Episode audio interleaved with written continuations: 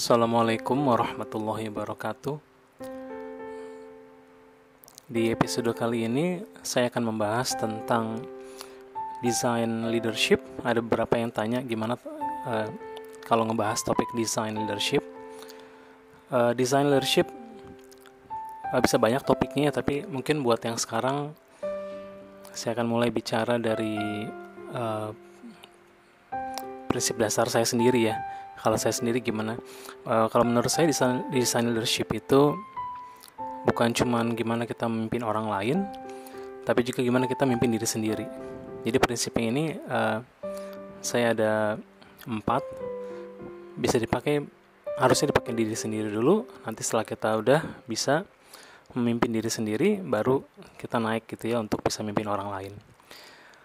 Jadi yang pertama kalau misalnya bicara desain leadership uh, gimana memimpin orang yang pertama adalah kita harus ada uh, action dulu.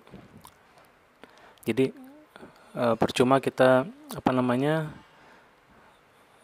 uh, ngikutin apa ya tren istilahnya karena oh semua orang jadi desainer semua orang jadi UX designer tapi kita sendiri nggak pas mengerjakannya kita nggak punya apa ya nggak bikin kita uh, semangat gitu jadi sama dengan diri kita, kita harus punya passion dan juga saat kita jadi design leadership dimulai dari sebelum kita saat kita merekrut orang. Jadi pas kita mau merekrut orang untuk uh, jadi tim kita, itu harus bisa dilihat mana uh, bisa kerasa gitu mana orang yang dia emang punya passion di desain atau di uh, produk yang sedang kita uh, kerjakan gitu. Jadi dari dari dari interview dari dia misalnya menjelaskan uh, pengalaman dia atau menjelaskan tren terbaru tentang desain atau apa yang misalnya apps terbaru itu bisa kelihatan dia semangat apa enggak. Jadi passion itu penting sekali yang pertama. Gimana kita bisa dapat orang yang passion dan diri kita sendiri juga harus punya, harus punya passion gitu. Terus yang kedua, kalau bicara design leadership adalah tentang uh, vision, visi jadi kalau saya istilahnya saya selalu senang pakai istilah moonshot. Nanti bisa dicari. Moonshot ini adalah uh, kita bikin sesuatu yang sebutannya 10x but not 10%. Jadi kita bikin sesuatu yang 10 kali lebih baik, bukan hanya sekedar 10% lebih baik. Jadi bukan sekedar uh, small increment, then tapi 10 kali in, uh, bukan increment lagi tapi sesuatu yang significantly much better 10 kali. Nah, ini penting buat kita supaya uh, apa namanya? kita terlatih buat apa berpikir ke depan dan juga uh, apa namanya? bikin sesuatu yang moonshot itu yang uh, misalnya kita, misalnya kita bikin desain. Desainnya itu uh, apa namanya? yang paling ideal gitu.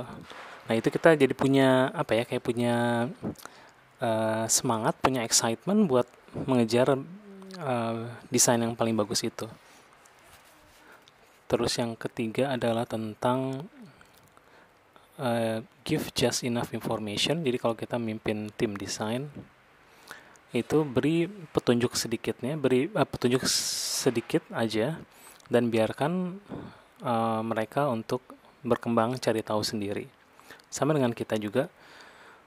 Jadi get just enough information terus mulai praktek. Jadi yang terlalu banyak teori jangan terlalu banyak uh, baca atau terlalu banyak apa namanya uh, ikut training segala macam tapi nggak ada praktek. Jadi just enough information and do more.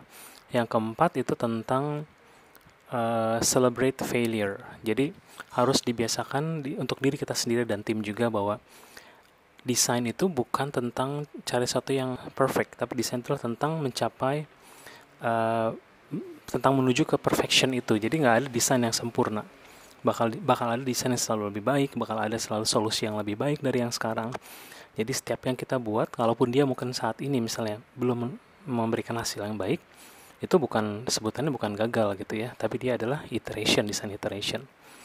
Jadi uh, buat dasarnya empat itu dulu aja. Yang pertama passion semangat dan passion passion itu lebih dari semangat ya. Kayak apa ya kalau kita bicara tuh kita kayak menggebu-gebu gitu itu artinya susah Indonesia nya gimana. Terus yang kedua tentang um, set target yang jauh vision. Kemudian yang ketiga adalah get enough information. Yang keempat tentang kita celebrate failure itu dulu. Semoga berguna. Wassalamualaikum warahmatullahi wabarakatuh